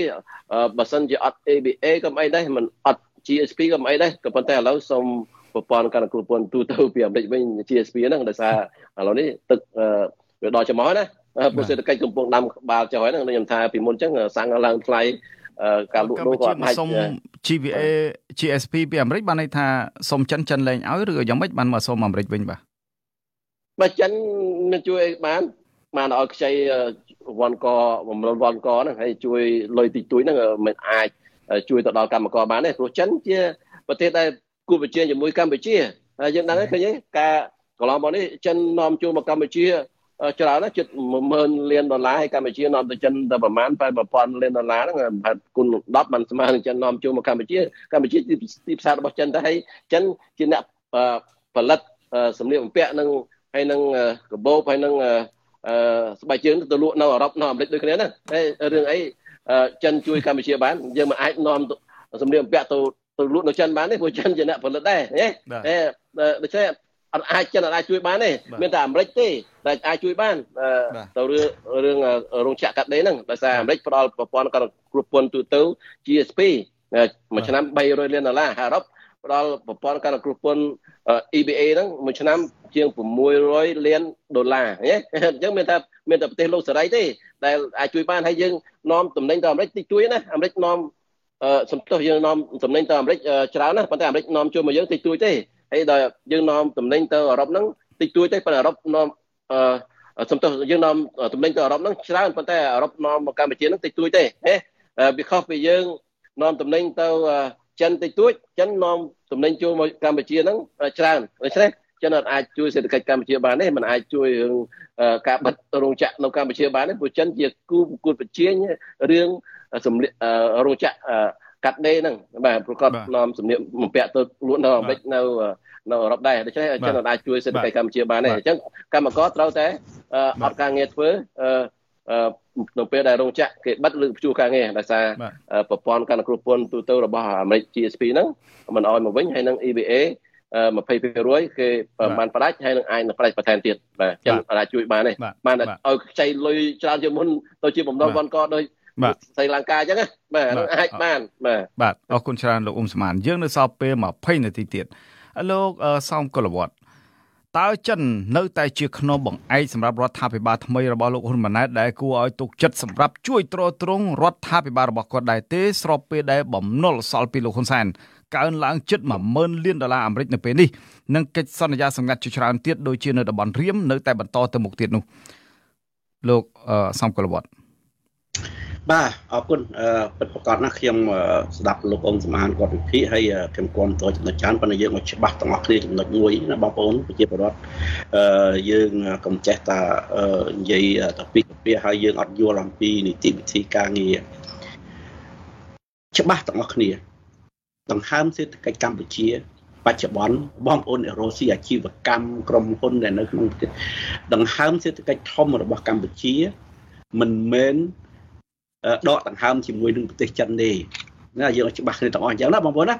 គឺដង្ហើមសេដ្ឋកិច្ចធំរបស់កម្ពុជា គឺនៅក្នុងប្រទេសខាងលិចនេះគឺសហព័ន្ធយុរ៉ុបហើយនិងអាមេរិកនឹងគឺធំមែនទែនអញ្ចឹងយើងឲ្យច្បាស់ទាំងអស់គ្នាហើយអ្វីខ្ញុំលើសូមមិញហ្នឹងការកាត់ EBA ការកាត់ GST លោកហ៊ុនសែនក៏ធ្លាប់និយាយហើយលោកហ៊ុនសែនក៏លើកដែរហើយលោកតាំងតាក៏លើកដែរលោកហ៊ុនសែនក៏ធ្លាប់និយាយប្រាប់កម្មករថា កាត់កាត់ទៅមិនមែនហ៊ុនសែនងាប់ណាងាប់បងប្អូនពលករអស់ការងារគាត់ប្រើទ្រឹស្ដីនោះដើម្បីឲ្យបងប្អូនពលករកម្មករមកខឹងមកខឹងពួកដែលពួកយើងនៅខាងក្រោមដែលគ្រប់គ្រងជំរុញឲ្យមានលទ្ធិជាតិតីប៉ុន្តែបើបងប្អូនគិតទៅអ្នកណាកំហុសអ្នកណាដែលធ្វើឲ្យគេកាត់ EBA កាត់ GST អឺទាំងអស់ហ្នឹង គឺដោយសារលោកហ៊ុនសែនគាត់មិនអនុវត្តគោលការណ៍លទ្ធិជាតិដែលគាត់បានទទួលយកក្រោមកិច្ចព្រមព្រៀងទីក្រុងប៉ារីសឆ្នាំ1991ទេហើយច្បាប់ទំនឹងខ្មែរឲ្យច្បាស់ទាំងអស់គ្នាអញ្ចឹងហើយបើគាត់ធ្វើតាមគេទៅលោកហ៊ុនសែនមានប្រសាសន៍គេមានតែកាត់អីគេមានឲ្យថែមទៀតហេមិនឲ្យមកថែមទៀតអញ្ចឹងអានឹងច្បាស់ដល់នេះអញ្ចឹងដង្ហើមសេដ្ឋកិច្ចចិនចិនគាត់អត់មាន គាត់ដោយលោកអ៊ំសានហើយអត់គាត់អត់មានអត់មានគ្រប់គ្រងគាត់អត់មានគ្រប់គ្រងសេដ្ឋកិច្ចកម្ពុជាបានទេអីវ៉ាន់មិនយកទៅលក់ស្រុកចិនទេអីវ៉ាន់គឺយកចេញមកប្រទេសខាងលិចគឺថាសឹងតែ90%ណាអញ្ចឹងដង្ហើមធំឲ្យទេសចរដង្ហើមទេសចរដង្ហើមនេះគឺចេញពីប្រទេសលោកខាងលិចនឹងច្រើនផ្លុះលឹបណាដែលជាដង្ហើមមួយហើយការកាត់ ABA ការសុំ EBA ការកុំ GST នោះខ្ញុំយល់ថាគ្រាន់តែជាលេសមួយដើម្បីមិនលោកតាំងតើ ការកាត់ EBA ការកាត់ GST មិនមែនជាគំនាបទនកម្មច្បាស់លាស់ទេណាគាត់ជាការកាត់បន្ថយទេប៉ុន្តែអ្វីដែលឈានទៅទៅមុខទៀតនេះដែលដែលដែលដែលលោកហ៊ុនសែនគាត់កំពុងប្រមាលមើលឲ្យលោកហ៊ុនហ៊ុនម៉ាណែតត្រូវទៅដោះស្រាយនេះគឺការកាត់បន្ថយណាអឺទំនាក់ទំនងសេដ្ឋកិច្ចទេអានេះដែលជាក្តីបារម្ភធំមិនគេគ្រាន់មកកាត់គេមិនឲ្យចូលហ្មងណាគេកាត់ទំនិញនេះមិនមិនឲ្យចូលស្រុកទេហ្មងសពថ្ងៃនៅឲ្យចូលមិនអញ្ចឹងហ៎សពថ្ងៃនៅឲ្យចូល អានោះវាទៀតលេងឲ្យចូលបាទបាទមិនមិនទៅជំនាញទេអាអញ្ចឹងបានថាគាត់នៅជាការកាត់បន្ថយទេអញ្ចឹងគាត់នៅមានដង្ហើមគាត់លោកហ៊ុនសែនតែកាត់កាត់ទៅយើងបង់ឲ្យគេទៅឥឡូវយើងប្រទេសយើងជឿនលឿនហើយយើងមានលុយបង់គេបង់គេទៅប៉ុន្តែអ្វីដែលនឹងឈានទៅថ្ងៃមុខទៀតនេះបើសិនជាការដូចផ្ដើមជំរុញកុំឲ្យរដ្ឋាភិបាលคล้ายคล้ายដែលកើតឡើងក្រោយពីថ្ងៃ23នេះស្របច្បាប់នេះគឺជាគំនាបមួយដែលយើងត្រូវធ្វើទាំងអស់គ្នាដើម្បីឲ្យគេឈានមួយកម្រិតទៀត ណាគឺកាត់បន្ថយទំនាក់ទំនងសេដ្ឋកិច្ចមួយចំនួនគឺមិនឲ្យចូលមកកាច់មិនឲ្យចូលមកអានឹងជាដង្ហើមមួយទៀតអានឹងក៏ច្បាស់មកចឹងបាទលោកសំកុលវត្តក្រមរបស់លោកធ្វើកិច្ចការច្រើនក្នុងការតំណាក់តំណងជាមួយនឹងអង្គការអន្តរជាតិនានារួមទាំងអង្គការសហប្រជាជាតិផងដែរ តើក្រមរបស់លោកអាចធ្វើអ្វីបានក្នុងការទប់ទល់ឬក៏ក្នុងការតតាំងជាមួយនឹងរដ្ឋាភិបាលកម្ពុជាពាក់ព័ន្ធទៅនឹងការរំលោភប្រជាធិបតេយ្យរំលោភនីតិរដ្ឋការឡើងកាន់អំណាចតាមទំនឹងចិត្តការបំផ្លាញគោលការណ៍ប្រជាធិបតេយ្យតើក្រមរបស់លោកអាចធ្វើអីបានជាមួយនឹងអង្គការសហប្រជាជាតិបាទបាទឥឡូវខ្ញុំលើកឧទាហរណ៍ឲ្យស្រួលចាស់ណាយើងមានអឺតុលាការយើងតែប្តឹងមានដើមចោតចុងចោតណា រួចហើយគេក៏ឃើញតុលាការយល់ឲ្យបានទទួលរបាយការណ៍នឹងហើយអំពីការរំលោភសិទ្ធិមនុស្សអំពីការសម្លាប់ប្រជាធិបតេយ្យមករាប់ឆ្នាំគេមិនអត់ភ្នែកគេតាមដានជាប្រចាំហើយគេដឹងហើយគេចេញសេចក្តីថ្លែងការណ៍ជាបន្តបន្ទាប់ក៏ប៉ុន្តែនៅលើឆាកអន្តរជាតិ ណាលើលើជាពិសេសអង្គការសហជីវជាតិឬក៏នៅអឺជាពិសេសនៅអង្គការនេះគេគេពេលគេគេគេជួបដែលពេលលោកកម្ពុជាត្រូវតែឆ្លើយតបនីតិវិធីអនុវត្តលទ្ធិជាតិតីដែលគេហៅថា UPI Universal Periodic Review ណាដែលគេទៅពិនិត្យមើលពិនិត្យកើសកម្មភាពជាដែលជាសមាជិករបស់អង្គការសកម្មភាពនៅក្នុងការអនុវត្តលទ្ធិជាតិតីនិងការអនុវត្តសិទ្ធិពលរដ្ឋណានៅក្នុងប្រទេសមួយមួយមួយហ្នឹងឥឡូវនេះ ឆ្នាំ2021ថ្ងៃនេះកម្ពុជាត្រូវតែមកឆ្លើយគេទៀតហើយណាអញ្ចឹងវាមានគេចោតប៉ុន្តែវាមានដើមចរិតប៉ុន្តែវាអត់មានអ្នកដែលទៅជាកន្លងមកយើងអត់ទាន់មានអ្នកដែលទៅទៅប្រាប់គេពីការពិតអញ្ចឹងលោកហ៊ុនសែនគាត់ដូចជាបើយើងប្រើភាសាថាជិះលេងណាគាត់កុហកគេអូនៅកម្ពុជាប្រជាធិបតេយ្យនៅកម្ពុជាមានលំហប្រជាធិបតេយ្យយើងមានគណៈកម្មការសិទ្ធិមនុស្សយើងមានអូសពបែបយ៉ាងអស់ជាជាជាឋានសួគ៌នៃអ្នកប្រជាធិបតេយ្យជាឋានសួគ៌នៃសេរីភាពសពបែបយ៉ាងអានឹងយើងឮទាំងអស់គ្នាហើយ ដាក់មកជាហ៊ានទៀតអត់មានអ្នកណានិយាយសោះហេឥឡូវខ្ញុំសួរមើលតើមានអ្នកណានិយាយទៅប្រាប់គេឲ្យផ្ទាល់ដេកតវ៉ាជាមួយលោកថាវាមិនមែនទេរឿងហ្នឹងរឿងនេះវាអត់មែនទេខ្ញុំមានផោះតាំងខ្ញុំមានឆន្ទៈពលរដ្ឋខ្ញុំមានការចូលរួមពីពលរដ្ឋបញ្ជាក់ពីក្នុងប្រទេសផងពីក្រៅប្រទេសផងថាអាការហ្នឹងកុហកចុះតាមានអ្នកណាដែលធ្លាប់តែនិយាយអានេះយើងសួរយើងជឹងសួរគ្រូយើងមកវិញឥឡូវនេះ អង្គការសង្គមស៊ីវិលយើងរួបរមគ្នាហើយសង្ឃឹមថារួមទាំងអង្គប្រជាពលរដ្ឋមហាជនខ្មែរទាំងក្នុងទាំងក្រៅបូកទាំងជាមួយនឹងអ្នកនយោបាយរួបរមគ្នាដើម្បីធ្វើកិច្ចការនោះគឺយើងចុះទៅប្រាប់គេយើងប្រមូលឯកសារប្រមូលដល់ថាអត់ទេហើយគេឲ្យឱកាសយើងខ្លាំងគេឲ្យឱកាសយើងឱកាសយើងបាទលោកសំលោកលោកលោកសំកុលវត្តប្រសិនបើ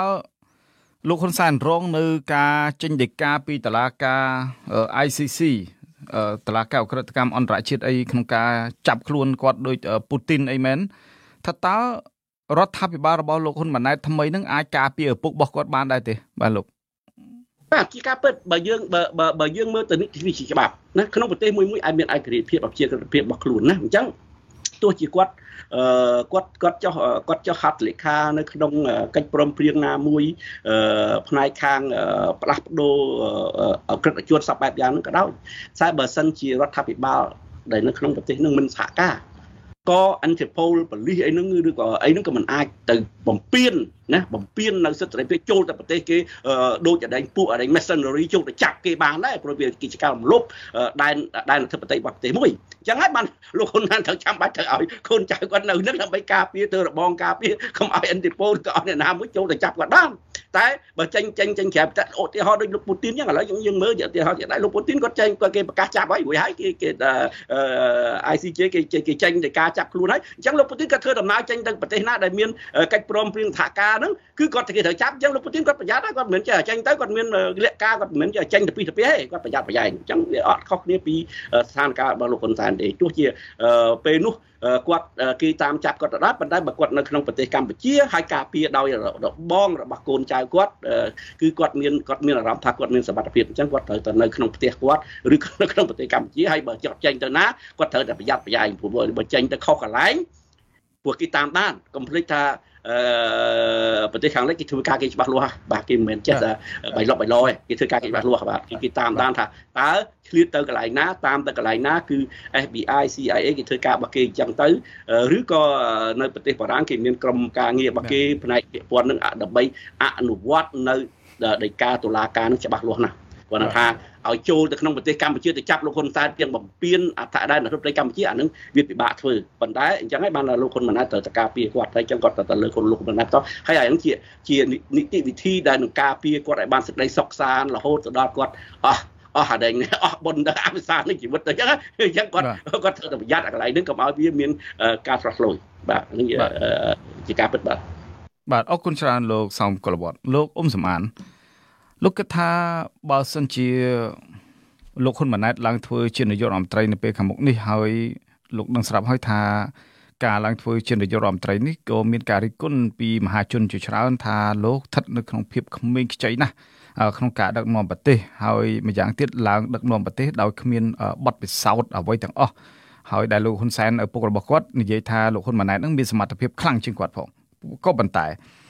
សម្រាប់ការដឹកនាំរបស់លោកហ៊ុនម៉ាណែតទៅថ្ងៃមុខនេះថាតើលោកហ៊ុនម៉ាណែតអាចរើខ្លួនពីកូនបំណុលរបស់ចិនបានដែរទេឬក៏កាន់តែធន់ធ្ងរជាងរដ្ឋាភិបាលឪពុករបស់គាត់បាទมันអាចរើពីចិនបានទេព្រោះតនកម្មពីសហគមន៍អន្តរជាតិខ្លាំងចង្អប់ហើយបាទដោយសារអីអាមេរិកមិនផ្ដល់ប្រព័ន្ធការគ្រោះពន្ធអឺទូទៅ GSP មកដល់កម្ពុជាវិញណា អឺអឺរ៉ុបអាចនឹងផ្ដាច់ប្រព័ន្ធការគ្រោះពន្ធថែមទៀតហើយអាចប្រទេសដទៃទៀតគេដាក់តនកម្មមកដូច្នេះគាត់ត្រូវខ្ចីលុយច្រើនជាងមុនទៀតនឹងខ្លាយទៅជាបំណុលវ៉ាន់កអឺ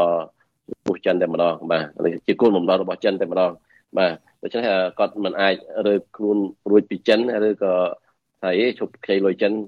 អត់អីគាត់ទៅខ្ចីថែបើសិនលោកហ៊ុនម៉ាណែតរើរើខ្លួនមិនរួចពីបំណុលវ៉ាន់ករបស់ចិនដែលខ្លួនកំពុងតែវ៉ាន់កជាមួយចិនហ្នឹងតើកម្ពុជានឹងអាចរបេះនៅបូរណភាពទឹកដីឬក៏ដែនដីរបស់ខ្លួននឹងថែមទៀតដែរទេលោកអ៊ុំសមានចិនវាមិនអាចមកយកកម្ពុជាបានទេចិននៅឆ្ងាយក្រាន់តែអា ចផ្ដល់កំពង់ផែឲ្យចិនគ្រប់គ្រងឬតំបន់ណាឲ្យចិនគ្រប់គ្រងអញ្ចឹងឬខេត្តកោះកុងឲ្យចិនគ្រប់គ្រងអញ្ចឹងដូចស្រីលង្កាឲ្យគ្រប់គ្រងកំពង់ផែនៅប្រទេសស្រីលង្កានៅពេលស្រីលង្កាជាពាក់លុយចិនវ៉ាន់កអញ្ចឹងណាអាហ្នឹងវាអាចចឹងប៉ុន្តែយកដីយើងអត់បាននៅឆ្ងាយណាបាទ ប៉ុន្តែអ្នកដែលអាចយកបានគឺមានប្រទេសជិតខាងជាងដូចប្រទេសយូណេហ្នឹងអាចយកបានបាទហើយលោកហ៊ុនម៉ាណែតឡើងកាន់ជានាយករដ្ឋមន្ត្រីក៏មិនអាចដោះស្រាយបញ្ហាអន្តរប្រវេសន៍យូនដែរមានយួនចូលមកថែមទៀតហើយផ្ដល់សេចក្ដីថែមទៀតទៅឲ្យយួនបាទរឿងព្រំដែនរឿងព្រំដែនអាចអាចនឹង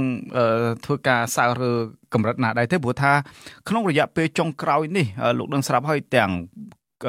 មុនការបោះឆ្នោតអំឡុងនៃការបោះឆ្នោតក្រោយការបោះឆ្នោត គ្មានអ្នកណាម្នាក់ដែលនិយាយបញ្ហាព្រំដែននោះទេសូម្បីតែរដ្ឋាភិបាលរបស់គណៈបព្វជិជនកម្ពុជាសូម្បីតែយុទ្ធសាស្ត្ររបស់លោកហ៊ុនម៉ាណែតក៏មិនបាននិយាយពាក់ព័ន្ធនឹងបញ្ហាព្រំដែនដែរតើចំណុចនេះលោកគិតថារដ្ឋាភិបាលថ្មីនឹងអាចនឹងមានដំណោះស្រាយបែបណាទៅលើបញ្ហាព្រំដែនព្រោះថាឥឡូវនេះបកគោលព្រំដែននឹងនៅដូចមិនទាន់បោះចប់សពគ្រប់នៅឡើយទេតើភាពប្រក្រតីឬមិនប្រក្រតីអ្វីខ្លះពាក់ព័ន្ធទៅនឹងការបោះបកគោលព្រំដែននេះនឹងអាចកើតមានបន្តទៀតបាទលោកអ៊ុំសមាន បាទខ្ញុំបញ្ចាំបន្តិចរឿងអន្តរប្រវេសហ្នឹងมันអាចដោះស្រាយបានទេលោកហ៊ុនម៉ាណែតនៅពេលកាន់ជានាយករដ្ឋមន្ត្រីហ្នឹងហើយឥឡូវនេះពីមុនអត់ទាន់មានកាលរាជការលោកហ៊ុនសែនអត់ទាន់មានរដ្ឋមន្ត្រីណាជាកូនយួនណាឥឡូវមានរដ្ឋមន្ត្រីកូនយួនទៀតហើយយើងមិនបាច់ចេញឈ្មោះទេហេដូច្នេះដល់កហើយតាមក្រសួងមន្ត្រីមួយមួយហ្នឹងមានរដ្ឋមន្ត្រីកូនយួនចឹងមានរដ្ឋលេខាធិការមានអីទៀតប្រតិកូនយួនបាទអាហ្នឹងឥឡូវយើងងាកមកព្រំដែនបាទព្រំដែននេះគឺអឺ នឹងមិនអាចដោះស្រាយបានទេ នៅតែលោកហ៊ុនម៉ាណែតនឹងអនុវត្តទៅតាមអ្វីដែលលោកហ៊ុនសែនធ្វើនឹងបន្តទៀតគឺយកទៅសន្ធិសញ្ញាមកពេញបន្ថែមឆ្នាំ2005និង2019ដែលយកតាមសន្ធិសញ្ញាឆ្នាំ1985ដែលយួនគ្រប់គ្រងយើងហ្នឹងណាហើយយកសន្ធិសញ្ញាហ្នឹងហើយបោះបកគោលម្ដងម្ដងប្រជាបរត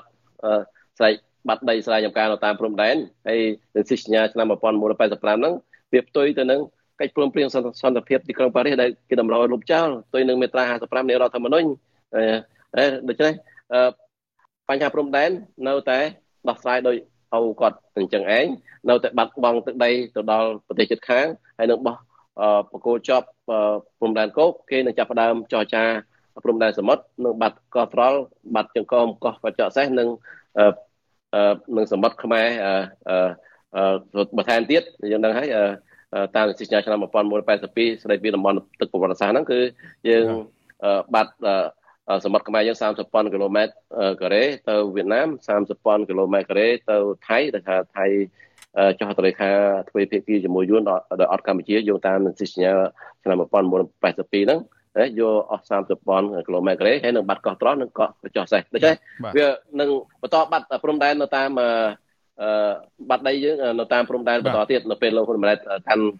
អំណាចហ្នឹងតើខ្ញុំអាចនិយាយអំពីការយើងសល់ពេល5នាទីទៀតបាទលោកអ៊ុំសមានសល់ពេល5នាទីទៀតបាទខ្ញុំអាចនិយាយពីការចាត់តាំងលោកហ៊ុនម៉ាណែតបាទនេះដែលប្រជាកិច្ចលោកបាទបាទសូមសូមបាទសូមដោយខ្លីដោយសារយើងសល់ពេល5នាទីទៀតបាទសូមជួយបាទអឺតាមប្រជាកិច្ចអឺ ចាត់តាំងលោកហ៊ុនម៉ាណែតជានាយករដ្ឋមន្ត្រីហ្នឹងគឺធ្វើហ្នឹងកូនកើតមុនអោហើយបាទភាសានេះមាត្រា119ថ្មី2ហ្នឹងគេចែងថាតាមសេចក្តីស្នើពីគណៈបកដែលមានអាសនៈច្រើនជាងគេក្នុងរដ្ឋសភាព្រះមក្សត្រទ្រង់ចាត់តាំងវរៈជនមួយរូបជានាយករដ្ឋមន្ត្រីឲ្យបង្កើតរាជរដ្ឋាភិបាលវរៈជនដែលនឹងត្រូវទទួលបានការចាត់តាំងជានាយករដ្ឋមន្ត្រីនេះត្រូវតែ ជាតំណាងរាស្ត្រដែលមានសញ្ជាតិខ្មែរតែមួយមានថាត្រូវជាតំណាងរាស្ត្រដែលមានសញ្ជាតិខ្មែរតែមួយមានថាដោយតំណាងរាស្ត្រសិនมันអាចប្រាំក្សត្រចាត់តាំងជានាយករដ្ឋមន្ត្រីការអាណត្តិមុនមុនអញ្ចឹងដែរដល់ដល់ស្បត់ចូលការតំណែងសភាប្រជុំដំបូងសិនបានលោកហ៊ុនសែនក៏ស្នើបានប្រធានគណៈបកចេះឆ្នោតហ្នឹងស្នើទៅសភាសភាយកព្រមឲ្យបានទៅប្រាំក្សត្រចាត់តាំងនាយករដ្ឋមន្ត្រីប៉ុន្តែអឺ បាទប៉ុន្តែគឺដោយសារវិសោធនកម្មថ្មីនេះគឺអត់ឆ្លងកាត់សភាទេបាទអឺដូច្នេះអត់តន់ខ្លាចជាសមាជិកសភាទេលោកហ៊ុនម៉ាណែតហើយមើលបញ្ជីគោចបនេះលោកហ៊ុនម៉ាណែតអឺដោយលោកប្រជាសញ្ញាហ្នឹងគឺបេក្ខជនបញ្ជីបេក្ខជនជាប់ឆ្នោតជាតំណាងនេះលោកហ៊ុនម៉ាណែតជាបេក្ខជននេះហើយតាមមេត្រា82ថ្មីមួយនេះគេថាសភាបើប្រជុំសម័យដំបូងហើយខាងក្រោមទៀតគេថាវគ្គខាងខាងក្រោម មុនចាប់ផ្ដើមការងាររបស់ខ្លួនរដ្ឋសភាត្រូវប្រកាសសុពលភាពនៃអាណត្តិរបស់សមាជិកនីមួយៗវគ្គខណ្ឌខាងក្រោមបំផុតគឺតំណាងរាស្ត្រទាំងអស់ត្រូវធ្វើសេចក្តីប្រណិធានមុនចូលកាន់តំណែងដោយមានខ្លឹមសារចែងក្នុងឧបសម្ព័ន្ធទី5នៃរដ្ឋធម្មនុញ្ញអញ្ចឹងមានថាដល់ស្បត់ចូលកាន់តំណែងសិនมันអាចខ្លាយជាតំណាងរាស្ត្រហើយបានប្រធានគណៈបកហ្នឹងលោកហ៊ុនសែនហ្នឹងស្នើទៅស្ដេចដើម្បី ចាត់តាំងលោកហ៊ុនម៉ាណែតបានអត់តន់ខ្លាយជាតំណាងរាស្ត្រផងហ្នឹងហើយយើងមើលឆ្នាំ2013នៅពេលបាតកម្មនៅទីលានប្រជាធិបតេយ្យកែប្រែហើយទៅមិនចឹងលោកអ៊ុំសមានកែប្រែឆ្នាំកែប្រែក៏ប៉ុន្តែបាទកែប្រែក៏ប៉ុន្តែគេនៅនៅតែប្រើពាក្យ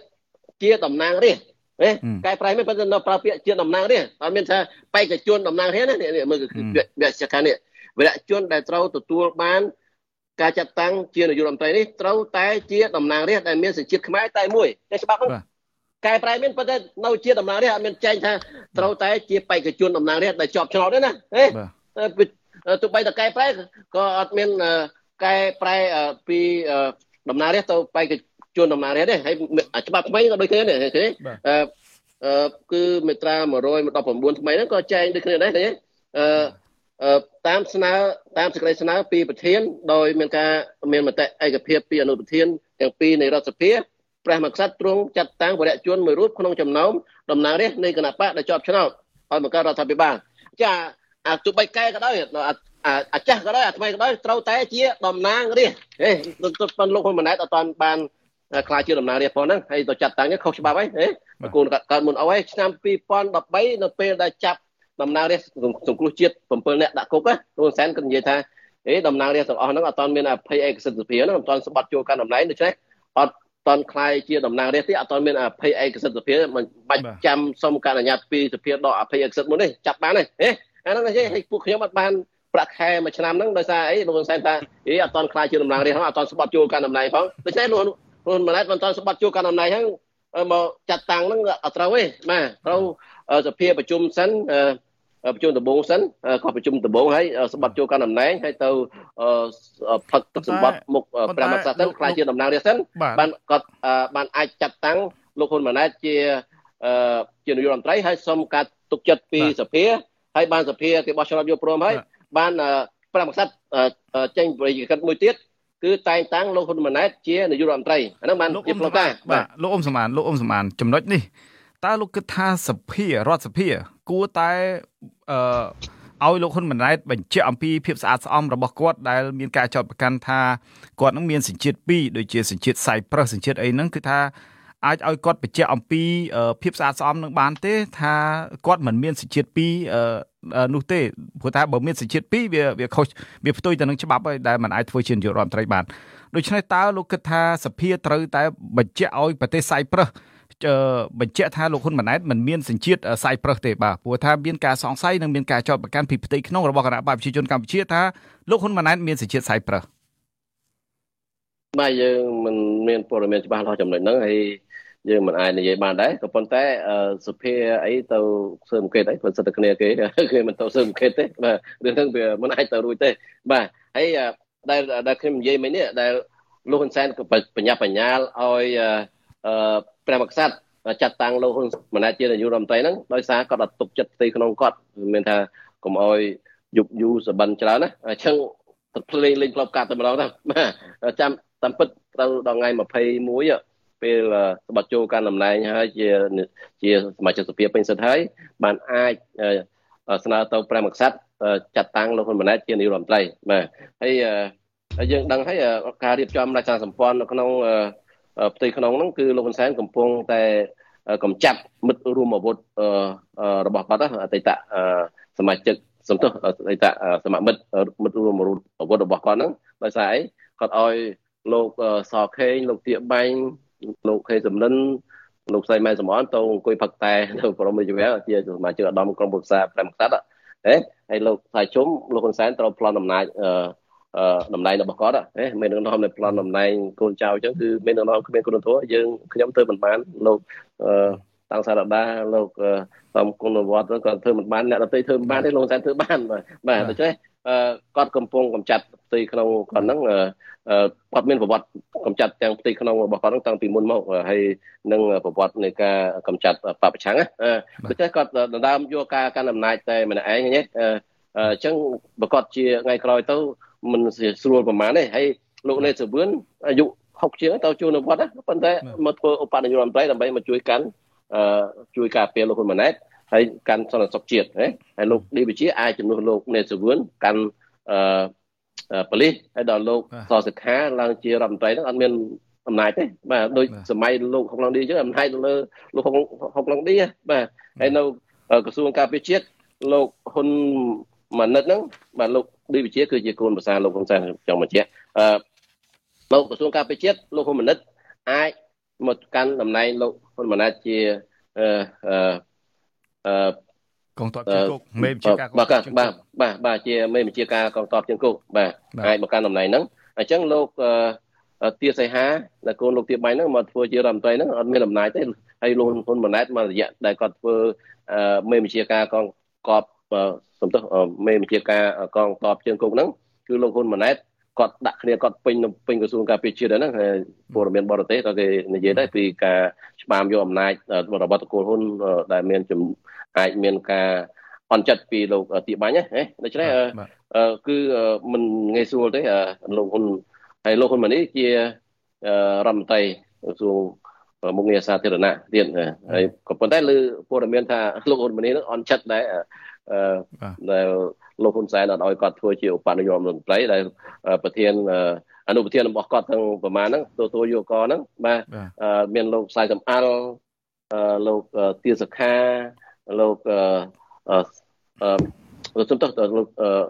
ទៅលោកទាសីហាហើយនឹងលោកសសខា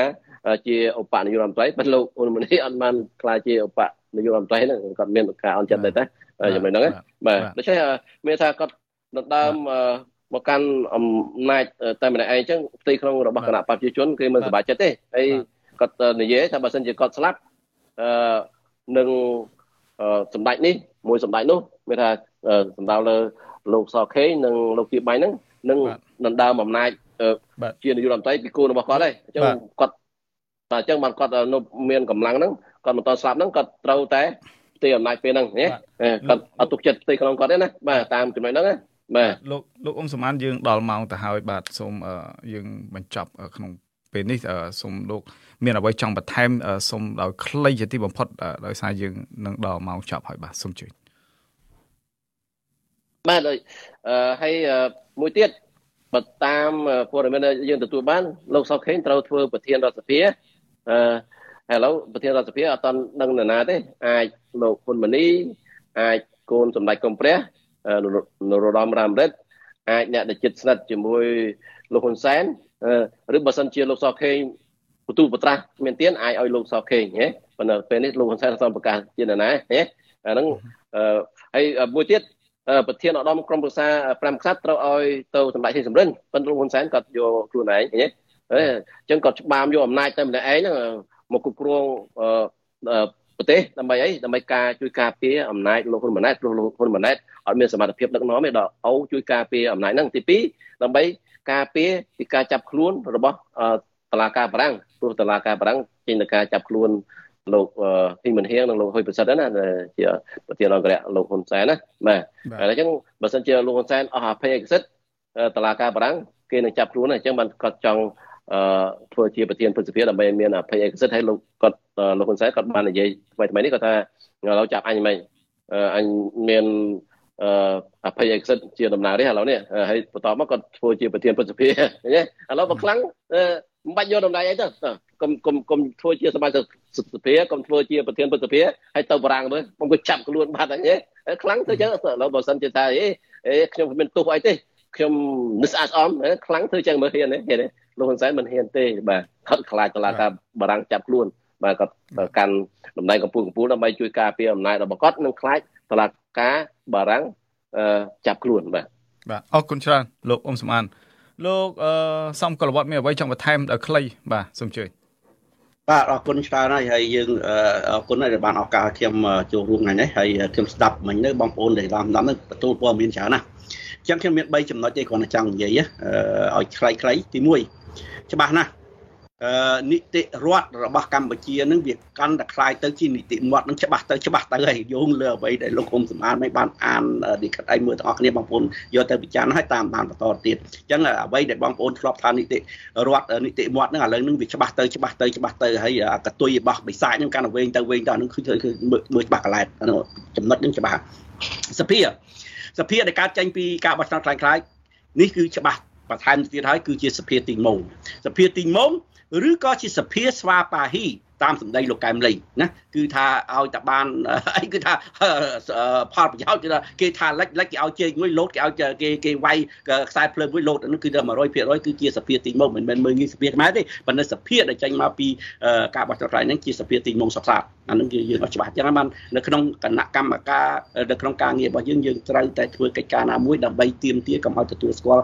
ការងារទាំងអស់ហ្នឹងចំណុចទី3ដែលខ្ញុំចង់អំពាវនាវឲ្យបងប្អូនយកទៅពិចារណាខ្ញុំឃើញក្របផ្សាយឥឡូវហ្នឹងយើងក៏គង់និយាយទៀតយើងលើកពីបញ្ហាយើងលើកអំពីនីតិវិធីការធ្វើខុសកំហុសឆ្គងលោកហ៊ុនសែនការរំលោភអីហ្នឹងយើងនិយាយទាំងអស់ឲ្យដូចលោកកំសអានមានប្រសាសន៍មិនចាត់តាំងនេះចាត់តាំងនោះសពបែបយ៉ាងទាំងអស់ហ្នឹងសំណួរខ្ញុំចង់សួរឲ្យខ្ញុំចង់ឃើញទៅថ្ងៃការគាត់ពាក់ព័ន្ធនឹងឋានៈដឹកនាំនយោបាយក៏ដោយជាជាពលរដ្ឋទាំងអស់គ្នានឹងសារព័ត៌មានដែរខ្ញុំជឿថាប្រជាពលរដ្ឋខ្មែរគាត់យល់អស់ហើយប៉ុន្តែអ្វីដែលគាត់ចង់បានគឺ solution ដំណោះស្រាយគឺយើងចង់ស្ដាប់ឮថាតើដំណោះស្រាយ the next step ដំណើរបន្តទៅទៀត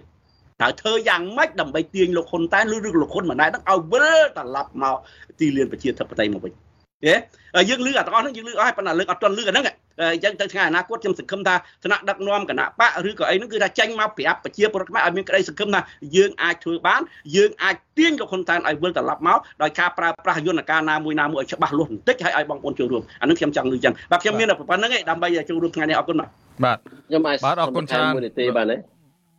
យើងដោះម៉ោងទៅហើយលោកអ៊ុំសម្បត្តិបាទយើងសូមបញ្ចប់ដោយសារមានធុរៈរវល់ខ្លាំងមែនទែនយើងនឹងបាទបាទបាទបាទបាទអរគុណសូមអរគុណច្រើនលោកអ៊ុំសំអាននិងលោកសំកុលវត្តដែលបានចំណាយពេលជាមួយសារព័ត៌មាននៅ Cambodia Daily បាទហើយសង្ឃឹមថាជួបលោកនៅក្នុងប្រធានបទផ្សេងៗនៅពេលក្រោយទៀតសូមអរគុណបាទបាទបាទសូមអរគុណជម្រាបលា បាទយើងខ្ញុំក៏សូមអរគុណលោកអ្នកនាងដែលបានខិតខំតាមដានចំណាយពេលជាមួយនឹងសារព័ត៌មាន The Cambodia Daily តាមបណ្ដាញសង្គម Facebook ហើយយើងនឹងវិលមកជួបលោកអ្នកនាងទៀតនៅថ្ងៃស្អែកប្រសិនបើលោកអ្នកនាងមានសំណួរយោបល់សូមសរសេរមកកាន់កម្មវិធីផ្សាយរបស់យើងតាមអាសយដ្ឋាន www.facebook.com/withoutfear/favorkh នៅពេលនេះខ្ញុំបាទតាំងសារដាព្រមទាំងក្រុមការងារទាំងអស់នៃសារព័ត៌មាន The Cambodia Daily សូមជូនពរលោកអ្នកនាងឲ្យជួបប្រកបតែនឹងសេចក្តីសុខចម្រើនរុងរឿងកុំបីឃ្លៀងឃ្លាតឡើយខ្ញុំបាទសូមអរគុណនិងសូមជម្រាបលា រាត្រីសួស្តី